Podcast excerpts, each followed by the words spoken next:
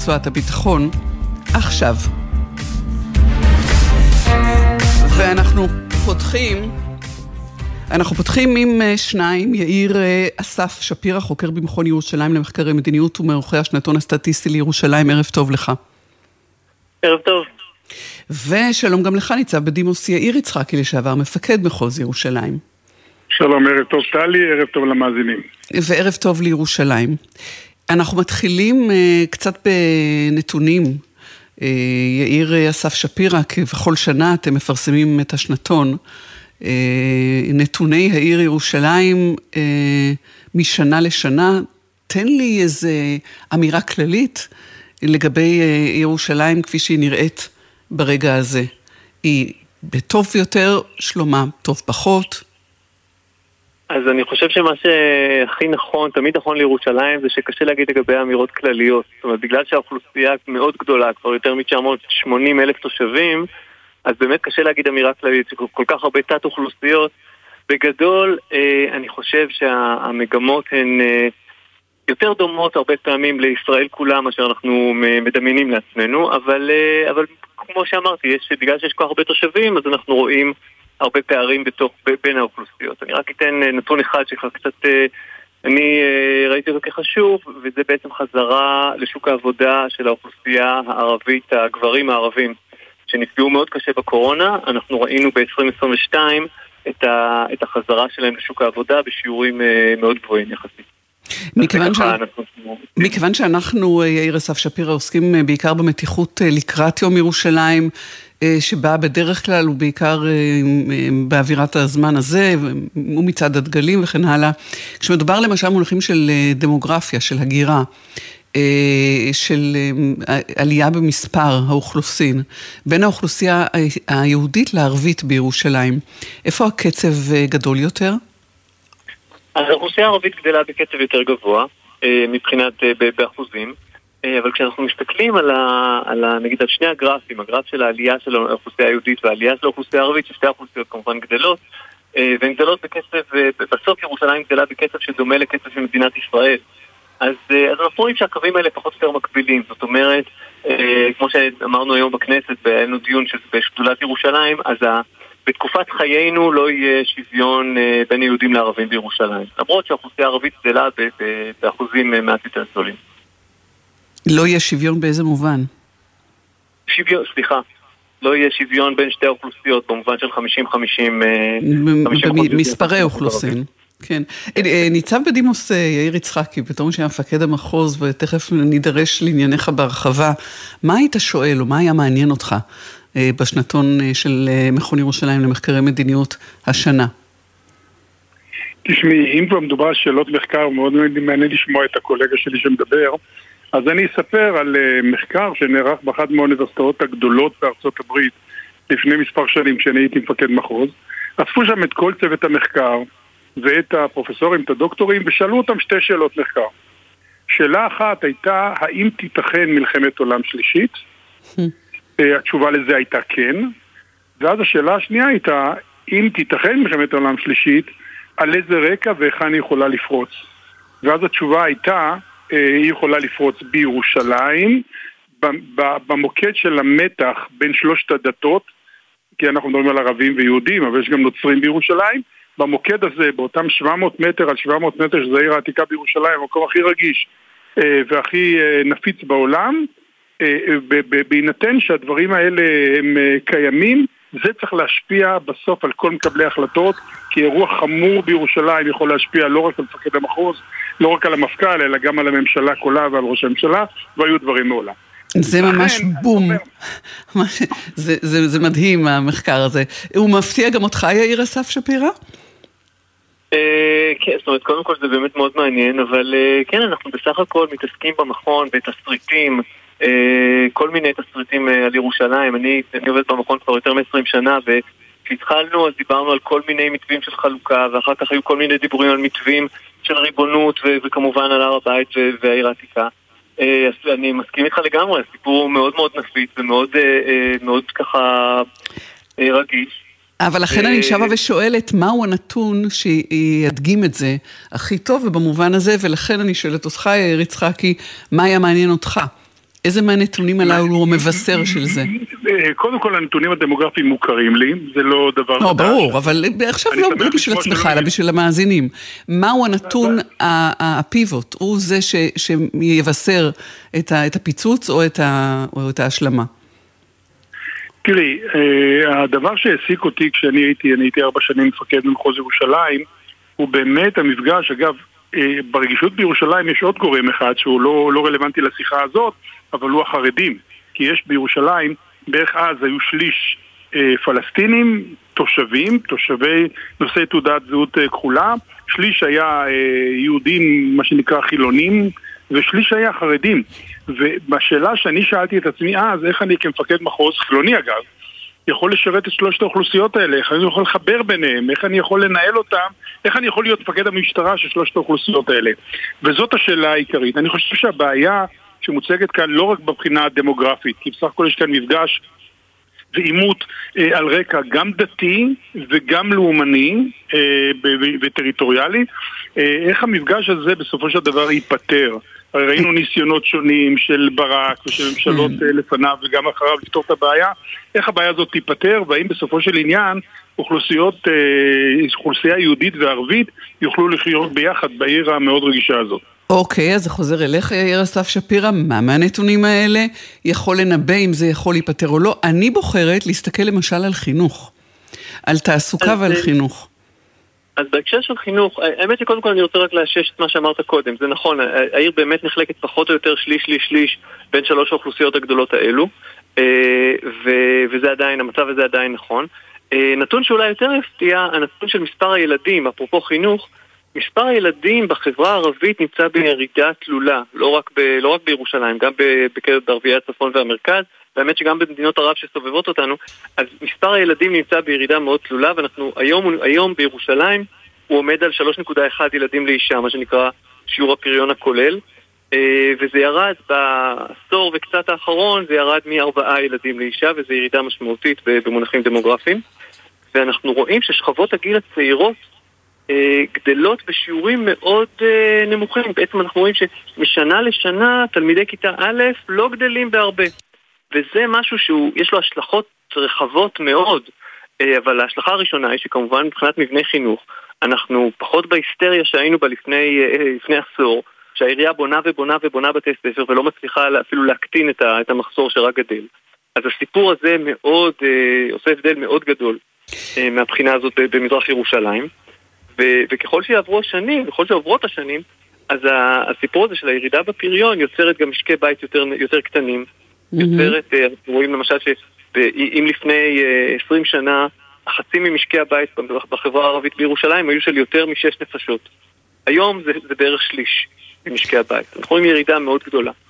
אז, אז אני חושב שהמבנה החברתי, בעקבות התהליך הדמוגרפי הזה, המבנה החברתי מאוד משתנה, זה יכול ללכת לכל מיני כיוונים, אני לא אומר שזה לא הולך רק לכיוון אחד.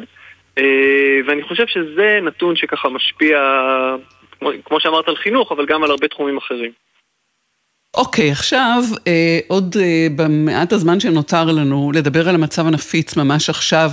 פה אני נדרשת אה, לניסיון שלך, ניצב בדימוס יאיר יצחקי. הזכרת שהיית ארבע שנים מפקד אה, מחוז ירושלים, גם בתקופת, אה, מ-97 עד אה, 2001. זה אומר, אה, הזהרת מהעלייה של אה, אריק שרון להר הבית. בעצמך כשפרצו שם המהומות אפילו נפצעת, אם אני זוכרת נכון. אה, ועד, נכון. ועד 2001 היית שם. מה נכון לעשות מחר כדי שהיום הזה יעבור בשלום? תראי, קודם כל צריך להגיד אה, חג שמח לירושלים, תושבי מדינת ישראל, שחוגגים את יום ירושלים, עם זה צריך להתחיל. כמובן. המסלול, גם, הזה, המסלול הזה, מחר, אה, גם הערב וגם מחר, יש הרבה מאוד אירועים בירושלים, זה לא רק אה, תהלוכת או מצעד הדגלים הזה. המצעד הזה צועד כבר לדעתי מעל 30 שנה. בכל החמש שנים, ארבע וחצי שנים שאני הייתי בירושלים, הוא צעד באותו מסלול דרך שער שכם, הרובע המוסלמי לכותל, ואין שום סיבה שהוא לא יצעד במסלול הזה, לדעתי זה גם אושר גם על ידי ראש הממשלה, באותו מסלול גם, גם השנה. למרות מה שקרה לפני שנתיים, שירי של החמאס היה על, על ירושלים, ואחר כך אירועי שומר החומות, אנחנו כולנו זוכרים את האירועים האלה. הערכה שלי היא שהפעם זה יעבור בשקט. אנחנו רק בסיומו של מבצע צבאי בעזה, ראינו שהעזתים, או המנהיגות העזתית, החמאסית, לא מעוניינת בעימות. אגב, זה שווה דיון נפרד בשאלה האם הכלכלה היא באמת הגורם העיקרי לשקט ולאפשרות של איזשהו פתרון באזור שלנו, והתשובה לטעמי לפחות היא כן. כן, כמובן, זה, לא נדון בזה עכשיו. לא, לא נדון בדיון ארוך, כן. אבל, אבל אני מעריך שלאור ההתנהלות שלהם באירועים האחרונים, אין מצב שהם ינסו להיכנס לעימות אה, בירושלים. עכשיו, שני דברים מטרידים אותי. ואני אומר לך גם מטרידים את מפקד המחוז ששוחחתי איתו הבוקר.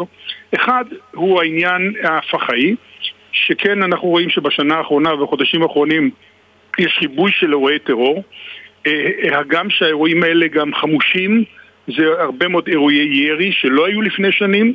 פעם אחת הסכנה מפני העניין הזה, ופעם שנייה, עניין הקיצונים היהודים. עכשיו תראי, החשש שלי תמיד, כשאני הייתי בתפקיד, הוא תמיד מקיצונים. משני הצדדים. הם אלה שגורמים לפרובוקציות ומציתים את האש. אז תן לי משפט סיום לדבר הזה, במצב הקיים היום. סיום. אנחנו נמצאים במצב שיש מנהיגות פוליטית, שרים, שהם אה, מייצגים חלק גדול מאוד מהציבור הזה של הציונות הדתית שיצעד מחר בירושלים, ואני פונה אליהם בדרישה, בבקשה, להרגיע, לקרוא לכל הצועדים להתנהל לפי הוראות המשטרה, ולא לחרוג ולמנוע מכל פרובוקטור לעשות משהו שיכול להצית אש בירושלים. ניצב בדימוס... ואם אני חוזר למה שאמרתי, מה שחזרתי בתחילת דבריי, תמיד צריך לזכור את זה. ירושלים, העיר העתיקה הוא המקום הרגיש ביותר בעולם וצריך לשמור עליו. ניצב בדימוס יאיר יצחקי, תודה רבה לך. יאיר אסף שפירא, תודה רבה גם לך, לשניכם שלום. תודה רבה. שלום. ולפני סיום, כמובטח על ציפורים ומטוסים, יוסי לשם הוא פרופסור בדימוס במחלקה לזואולוגיה באוניברסיטת תל אביב, מייסדו ומנהלו של המרכז הבינלאומי לחקר נדידת הציפורים בלטרון. דיברנו בעקבות כנס שהתקיים, העשירי במספר שעסק בשילוב מורשת חיל האוויר וצפרות, ואז שאלתי איך התחיל החיבור. יום העיון אה, היה לזכרו של סגן אלוף אה, רן לפיד, שהיה טייס אה, של יסעור, קברניט באל על, אבל מהזווית שלי היה צפר נלהב ביותר מקיבוץ צורעה, ועבד אצלנו כמה שנים. כל שנה היינו סופרים את הנדידה של העופות הדורסים בסתיו, והמספרים השתנו בצורה מאוד בולטת. ולא הבנו איפה הן נעלמות, אולי הן בגובה שאנחנו לא רואים אותן, אולי הם פתאום משנים מסלול מעל הים וירדן ורן לפיד אמר לי, יוסי, אתה יודע מה, לך לחיל האוויר, יש שם גוף שנקרא מבקה, ראש מבקה ייתן לך צסנה ונעלה עם הססנה למעלה ונראה, אולי נאתר את מה שחסר לנו. זה היה בינואר 83. בינואר 82 החזרנו את סיני למצרים, שהיה שטח האימונים העיקרי של חיל האוויר. וחיל האוויר נלחץ שאותם כמויות גדולות של מטוסים הם עכשיו מתנקזים לנפח אווירי מצומצם והתאונות תגדלנה והם ריכזו את העשר שנות uh, תאונות וראש מאבקה שקראו לו שלמה אגוזי, טייס אה, F-15 עם uh, עשר הפלות, עם אייס ממש וכשבאתי אליו, הוא אמר לי, בוא אני אראה לך את הנתונים, כי אז, כאזרח, אנשים לא ידעו את התאונות בחיל האוויר, וממה התאונות ומה הכמויות.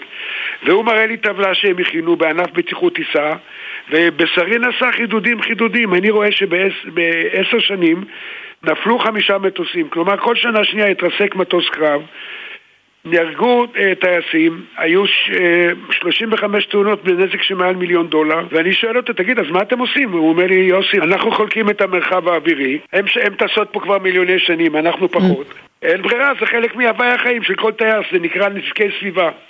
אני חיפשתי אז נושא לדוקטורט, ובישיבה הראשונה אמרתי לו, אה, שלמה, בואו לא נעשה שת"פ. חצי בחצי, אתם תשלמו, אני רוצה לעשות מחקר, זה יהיה הדוקטורט שלי, פתאום הבנתי את העוצמה של הבעיה, ואולי נצליח להקטין אותם בצורה משמעותית, והכנו באמת הצעת מחקר, במשך חמש שנים עד, עד 89, אנחנו עקבנו אחרי הציפורים בעזרת פעם ראשונה במזרח התיכון עם מכ"מים, קיבלנו שידת מכ"ם בנמל התעופה בן גוריון, יותר מאוחר גם שהייתה עלייה גדולה מרוסיה ב-91, עלה לפה גנרל רוסי בשם דוקטור ליאוניד דינביץ', שהוא היה מומחה למזג אוויר ומכ"מים, והוא הביא איתו מכ"ם אחד כזה, שהיום, עד היום מי שבא לאירועים בלטרון, מעל האמפיתיאטרון הגדול, רואים כזה בלון גדול ירוק. Mm-hmm. זה מכ"ם שהוא הביא אותו, שהפכנו אותו למכ"ם ציפורים, רעת ציפורים, מרמת דוד ועד לחצרים. והשתמשנו בדאון ממונע, אני טסתי כל יום 252 ימים עם דאון מגבול מצרים לגבול לבנון-סוריה ובסתיו הפוך התלוויתי לאותה להקה כדי למדוד את הגובה של הטרמיקות ואיפה שהן טסות ו... אה, השתמשנו בצפרים, גייסנו עשרות צפרים מהארץ ומהעולם שישבו לרוחב המדינה בכביש חוצה שומרון מאזור פתח תקווה ועד מעלה אפרים ולבקעה. ופעם ראשונה בעולם השתמשנו גם, היום זה נקרא כטמ"מים, כלי טיס מאולש מרחוק, אז זה היה נקרא מזל"טים, מזל"ט mm-hmm. שנקרא זהבן, ויחד עם זה הצלחנו למפות מתי הציפורים באות ונעלמות, באיזה גובה הן עפות, באיזה נתיבים, וחיל האוויר הקים אה, נוהל חדש, פעם היה בחיל האוויר נוהל אמ"ץ, זה ראשי תיבות אזור מוכה טילים, אנחנו עברנו לאמ"ץ, אזור מוכה ציפורים, ומיד, מיד כשהתחלנו את הנהלים האלה, התאונות פחתו ב-76%. הדבר המעניין, פרופסור יוסי לשם, אה, שגיליתם הוא שהנתיבים מאוד דומים. כלומר, זה לא שהציפורים דומות למטוסים, אלא המטוסים דומים לציפורים. הם הולכים אחרי מה, הטבע. כן. יש לי הרצאה שאני קורא לה הטעות במושג מוח של ציפור. אם אני רוצה להגיע, אני ישר מפעיל את ה-Waze, הציפור לא צריכה Waze. אנחנו שמנו גם משדרי GPS, זה היה מחקר שעשיתי במשותף עם אה, דוקטור אנגלה מרקל, שהיא עוד הייתה השרה לאיכות הסביבה לפני שהיא הייתה קאנצלרית, ומשדרנו 120 חסידות. והחסידות האלה זה פשוט לא ייאמן. הייתה לנו חסידה אחת, היא הייתה אסיינית, קראו לה פרינצסה, שהיא נדדה במשך 13 שנים רצופות מעץ בגרמניה, מכפר בשם לובורג, 60 קילומטר מערבית לברלין, על עץ בקפטאון, מרחק של 11 אלף קילומטרים. וכל שנה ידעה לנווט ולהגיע לאותו עץ בקפטאון, הייתה שם באותו שבוע כלומר, הם יודעים גם, הם מאוד רגישים לאורך היום, כך שהתזמון שלהם בחיל האוויר עכשיו הכל רלוונטי עם הסיפורים בעזה, שזו הזדמנות להגיד, להגיד מילה חמה כמי שחי בחיל האוויר כבר הרבה שנים, רק להצדיע לטייסי חיל האוויר, לשב"כ ולמודיעין של צה"ל על הביצועים שלהם. בחיל האוויר זה נקרא זמ"ם, זמן מעל מטרה. החסידות והעופות הדורסים והסכנאים עושים את זה לא פחות טוב. כך שאני חושב שכל הסיפור הזה זה בעקבות הציפורים. אתה משרת במילואים בהתנדבות בחיל האוויר, עד היום הזה אתה סגן אלוף בגיל 76. כן, נכון. אתה האיש לשאול אותו, כמו ששאלו דייג אוהב דגים, צפר אוהב ציפורים, אבל במקרה שלך זה ברור שכן, השאלה מה אתה אוהב יותר, ציפורים או את חיל האוויר, או שקשה להפריד. שזה כל העניין. אה, תשמעי, זה אני חייב להודות, אני צמחתי מהסיפור של, אה, חיל, של הציפורים ולא של חיל האוויר. אני האמת שאני מגיל אה, מאוד צעיר הייתי חתום על ביטאון חיל האוויר והייתי כל פעם, אז היינו עושים דגמים של המטוסים, את יודעת שהיו מרכיבים. בוודאי. והייתי מוטרף על תעופה והייתי מזהה את כל הדגמים, אז עוד היו סופר מיסטריים ומיסטריים, את יודעת, בכל אופן. והשורה התחתונה, זה היה לי ברור שאני הולך לקורס טיס בתקווה שאני אתקבל ואצליח להיות טייס. לצערי, בשביעית התברר שאני צריך משקפיים והחלום הזה נגוז, ואחר כך טסתי עם הדאון הממונה הזה, שזה היה לא פחות מעניין. אבל אין לי ספק שהציפורים הם קודם כל בראש מעייניי. אבל אולי הלכת, ש... אולי, אולי הלכת ל, לחקור ציפורים משום אותו, אה, כן, אה, אותה אין, משיכה אין לטיס, לאוויר ולשמיים. כן, אין ספק. זה מה שהדליק אותי, ולכן אני במיוחד גם אוהב עופות דורסים, שלא מעט מטוסים בחיל האוויר, כמו ה... כמו ה-F-15 שנקרא באז וה-F-16 נץ ועכשיו אגב אה, אה, חיל האוויר רוכש מסוק ימי חדש, את יודעת שהתלבטו איך לקרוא לו ולשמחתי רבה אם קיבלו את ההצעה שלי למטוס החדש, למסוק החדש יקראו שלח. שלח זה עוף דורש שרק אוכל דגים. והוא טס מעל הים וזה סיפור כמובן מעניין, ואני מקווה מאוד שהחיבור הזה, שהוא באמת היה יוצא דופן, ואת יודעת, אנחנו חסכנו למערכת הביטחון מהמחקר הזה מיליארד וחצי דולר, שלא לדבר כמובן הכי חשוב בחיי טייסים, ואולי אני אספר לך עוד סיפור. לפני עשור עשיתי הרצאה להנהלה של חיל האוויר הבריטי, עם אנשים שלהם, לכל הגנרלים, ובסוף ההרצאה קמה אישה אה, של אחד הגנרלים, ואמרה, פרופסור לשם, אתה מספר לנו על איך שהצלחת להוריד את מספר הנפגעים של הטייסים, אתה לא דיברת בכלל על זה שגם הורדת בצורה משמעותית את המספר הציפורים שנהרגות מה, מהמפגשים האלה. זה ממש טיפיקלי בריטיש. אמרתי לה, תשמעי, בוודאי שאני אוהב ובאתי מהצד של הציפורים, אבל כמובן שחיי אדם וחיי טייסים יקרים לליבי לא פחות, ואני חושב שהחיבור הזה הוא חיבור מאוד מיוחד, ובגלל שאני כבר 40 שנה בעניין, בהנהלת חיל אוויר מכירים אותי ואני מכיר אותם. ביום העצמאות האחרון הייתה התנגשות בין אדיר אה, לציפור, ולדעתי שם הייתה איזו פגיעה, לא, לא נזק אה, אה, של ממש. כן, נכון. אתה מדווח על כל, כל תקלה כן, כזאת, בטח, תאונה כזאת? יותר, יתרה מזאת, אני, אתם מכיוון שיש, חיל האוויר היה די בלחץ, כי הפעם הייתה מסה גדולה של כמאה כלי טיס שטסו במצג האווירי, mm-hmm. ועם ישראל מקבל גאווה גדולה כשהוא רואה את כל המטוסים האלה, אבל הבעיה שזה בשיא עונת הנדידה. אז היו רשת של צפרים ורשת של מכ"מים, יש היום ראש מדור צפרות, אה, דוקטור שקוראים לו דוקטור יותם אורחן, שהוא ריכז את כל הפעילות הזאת, ואת לא תאמיני, מנהל מכינה קדם צבאית מיתיר, שקוראים לו מוישה אגר, הרב משה אגר, הוא, הוא שריונר, הוא היה סגן מפקד אוגדה, mm-hmm, הוא mm-hmm. התקשר אליי מיתיר, והוא אמר לי, יוסי, אתה לא תאמין, עכשיו עבר מעלינו המטס, ממש שפשף להקה של 500-600 חסידות. אמרתי לו, מה שוואלה, אני מיד הודעתי להם, ויותר מאוחר התברר לי שבאמת אדיר אחד נפגע מחסידה, כן. למזלנו, הפעם הפגיעה הייתה ממש משנית, אבל הסיפור הזה הוא לא, הוא לא משחק. לכן פה השיתוף הזה, וזה היתרון הגדול של חיל האוויר, ברגע שנכנסו לעניין, הם נכנסו עם כל העוצמה ויודעים לעבוד בצורה מסודרת. יש עדיין בעיות, למשל בעליית בסיס חיל האוויר בחצרים, יש מטפנ... שתי מטמנות גדולות, מטמנת דודאים וגני הדס, שזה משך, מושך לשם 50 אלף דיות שחורות אה, בכל החורף, מאוקטובר עד מרץ. והן מהוות כמובן סכנה רצינית ביותר למטוסים, יש שם גם פרחי טיס שעוד לא מיומנים, ואנחנו מקווים מאוד, אני לא יודע מה תעשה השרה החדשה, אבל אנחנו בלחץ מאוד גדול להעיף משם את שתי המטמנות האלה למקום נידח כדי שהם לא יעברו כזאת סכנה, כי אני הייתי מעורב יחד עם נחמה רונן, שבזמנו הייתה מנכ"לית לאיכות הסביבה, להזיז את אה, חיריה לדודאים, כי בחיריה היו הרבה מאוד פגיעות מהשכפים בחורף. כן. אה, לפני שאנחנו נפרדים, פרופסור יוסי לשם, רק נאמר, המחקר הזה, אה, שעסק בחיל אוויר, אה, עניין הקרוב לליבו של הציבור הישראלי, למעשה קרב את הציבור בכלל לצפרות. שלא מי שלא לשמה, בא לשמה.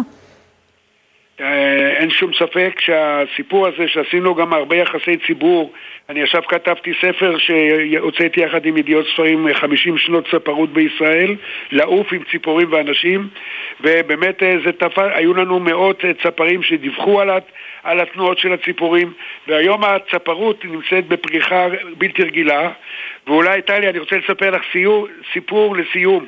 לפני, היה ביום העיון, ליום העיון הזה הזמנו את מפקד חיל האוויר, הוא גם בא ליום העיון התשיעי, לפני, כמה, לפני שהתחילה הקורונה. ואנחנו עשינו יחד עם גנרל ירדני, שהוא שותף שלי בפרויקט אחר, שהוא לא קשור לחיל האוויר, עם התנשמות שהן אה, משמידות את העכברים. ועשינו, באו עשרה מטוסים קלים מאנגליה לטוס לאורך גבול ישראל וירדן כסמל לשלום ושיתוף פעולה, מאילת ועד לכנרת. מפקד חיל האוויר עם הקשרים הטובים שלנו הסכים שניכנס גם לירדן מעל אמ"ן בתנאי אחד ששני מטוסים מכלוב התעופה של אה, עקבה ילוו אותנו מצפון ים המלח לאמ"ן וחזרה, שלא נטוס עשרה מטוסים כאלה בעצמנו. אנחנו טסנו ובצפון ים המלח חיכינו לשני המטוסים, זה בשתי דקות, סיכמנו את הקוד, איפה נפגשים ואיפה מגיעים לאמ"ן, ופתאום אנחנו שומעים קללה בערבית בקשר של המטוסים, של שני המטוסים שבאו מעקבה, וממש בקול רם. התברר שאחד המטוסים מהשניים חטף ציפור בפרופלו. Mm. והוא מיד הודיע לנו, תשמעו, חטפתי ציפור, אני חייב לחזור מיד לעקבה, כי אני לא יודע מה הנזק, והשני אמר, אני חייב להצטרף אליו לראות שהכל בסדר. אז בסוף היום, הגנרל מנסור דיבר עם מפקד חיל האוויר, הוא אמר לו, תגיד, מה עשיתם? הוא אומר, מה, מה עשינו? אנחנו טסנו לאמן כמתוכנן, רק בלי המלווים. הוא אומר, מה, איך... הוא אמר, תשמע, הישראלים יודעים להגיע לאמן גם uh, עם המפות שלנו ועם יכולת הניווט שלנו, גם בלי מלווים. והיה באמת חוויה מיוחדת. יש לי הרגשה, פרופסור יוסי לשם, שבכלל מה שרצית להיות שתהיה גדול זה ציפור. אז הצלחת באופן מסוים. היי, הצלחתי באופן אה, שני, אבל יש לי הערכה גדולה ביותר, כי אני תמיד, אה, אני חושב, הדבר העיקרי שלמדתי מהציפורים זה קצת ענווה, כי הן הרבה יותר טובות מאיתנו. פרופסור יוסי לשם, תודה רבה לך שדיברת איתנו, שלום לך. תודה רבה. ועד כאן רצועת הביטחון, שמפיקה ראשית שלה היא נועה נווה, והפיק אליעזר ינקלוביץ' על הביצוע הטכנאי גלעד הראל, ובפיקוח עומר נחום, אני טלי ליפקין שחק. ערב טוב לכם כולכם, היו שלום. בחסות מקס, המציעה הלוואה לכל מטרה שתרצו. כוכבית 91-92. אי עמידה בפירעון ההלוואה עלולה לגרור חיוב בריבית פיגורים והליכי הוצאה לפועל. כפוף לתנאי החיתום ולאישור המלווה מקס. בחסות אוטודיפו, המציעה מצברים לרכב עד השעה 9 בערב בסניפי הרשת, כולל התקנה חינם. כי כדי להחליף מצבר, לא צריך להחליף לשעות עבודה יותר נוחות. אוטודיפו. מה נשמע, נשמע, סוף השבוע,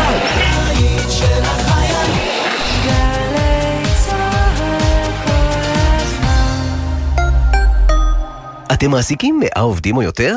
זו ההזדמנות שלכם לגייס כוח אדם איכותי, כמו שעושים את זה בארגונים שהם מהמובילים בישראל. יריד התעסוקה הווירטואלי של ההסתדרות בשיתוף שירות התעסוקה יוצא לדרך. אתם רוצים להבטיח את מקומכם בזירה מתקדמת ומרכזית לגיוס עובדות ועובדים חדשים? התקשרו לקבלת פרטים נוספים. כוכבית 2383, ההסתדרות, הבית של העובדות והעובדים בישראל. שלום, זה שוב אני. עדיין בדרך ל... לאן תרצו להתקדם מכאן? ב-19 במאי מחכה לכם שישי פתוח להנדסה בבראודה עם מבחר תוכניות לימוד לתואר ראשון או לתואר שני בהנדסה, מכינות להנדסה וגם לימודי הוראה למהנדסים. להתראות בבראודה, כוכבי 9099.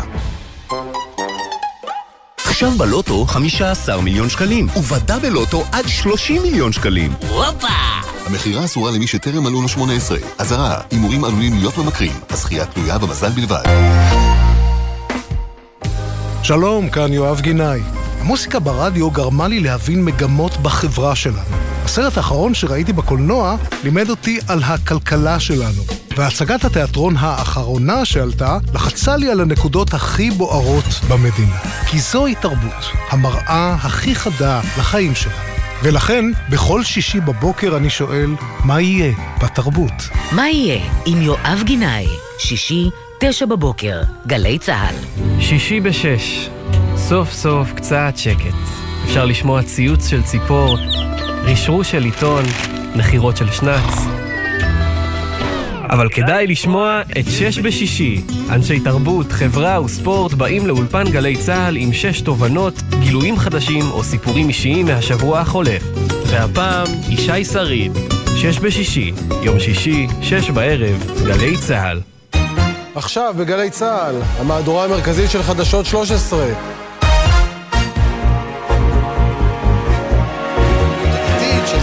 של רוטמן ואחרים, אולי המפלגות החרדיות, שיגידו זה לא מקובל עלינו ויפתחו בעיצומים, וזה כבר יכולה להיות סכנה לקואליציה שלו. גם כאן הנחת העבודה שאם זה המתווה שיוסכם, הוא ידע לשווק את זה.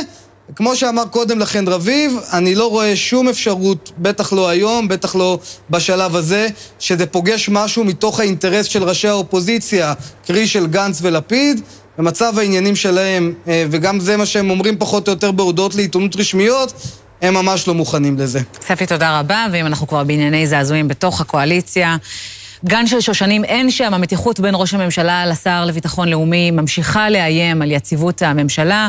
היום הורה בן גביר לחברי סיעתו לנטוש את מליאת הכנסת במהלך הצבעות על כמה מסעיפי התקציב, וגם זימונו הבהול ללשכת נתניהו לא הועיל. הדיווח של כתבתנו בכנסת ליאור קינן. 53 חברי כנסת הצביעו בעד הצעתו של חבר הכנסת מאיר כהן, אין מתנגדים, אין נמנעים. אם מישהו חשב שאחרי מבצע מגן וחץ, בן גביר ועוצמה יהודית יירגעו, היום שוב הפגינו שרירים מול הקואליציה במליאת הכנסת והביאו לכך שהאופוזיציה רשמה ניצחונות. אני מודיע שהצעת חוק שמירת הטבע החופית, בחינה ועדכון של תוכניות התשפ"ג 2022 של חבר הכנסת יוראי להב הרצנו וקבוצת חברי כנסת עברה. במהלך יום ההצבעות השגרתי במליאה, רגע לפני האישור הסופי של התקציב בשבוע הבא, הפגיעה בתקציבי הנגב והגליל, אחד הדגלים המרכזיים של עוצמה יהודית, הביאה את חברי הסיעה לצאת מן המליאה, ובהמשך להודיע כי יתמכו בחוקים של חברי האופוזיציה. מי בעד? מי נגד? מי נמנע? תוך כדי ההתרחשויות, בן גביר זומן ללשכת ראש הממשלה, שניסה שוב להרגיע את הרוחות בתוך הקואליציה שלו. אדוני ראש הממשלה, שוב קצרות בקואליציה? מחרימים אה, הצבעות? אתה מודאג? ממה אתם לא מרוצים עכשיו? בכירים בקואליציה גינו היום את התנהגותו של בן גביר ואמרו שאכפת לו יותר מסיקור תקשורתי מאשר לשמור על ממשלת הימין ושלמות הקואליציה. אולי באמת עדיף שיפיל את הממשלה, נלך לבחירות והציבור יעיף את מי שהפיל את ממשלת הימין. עליית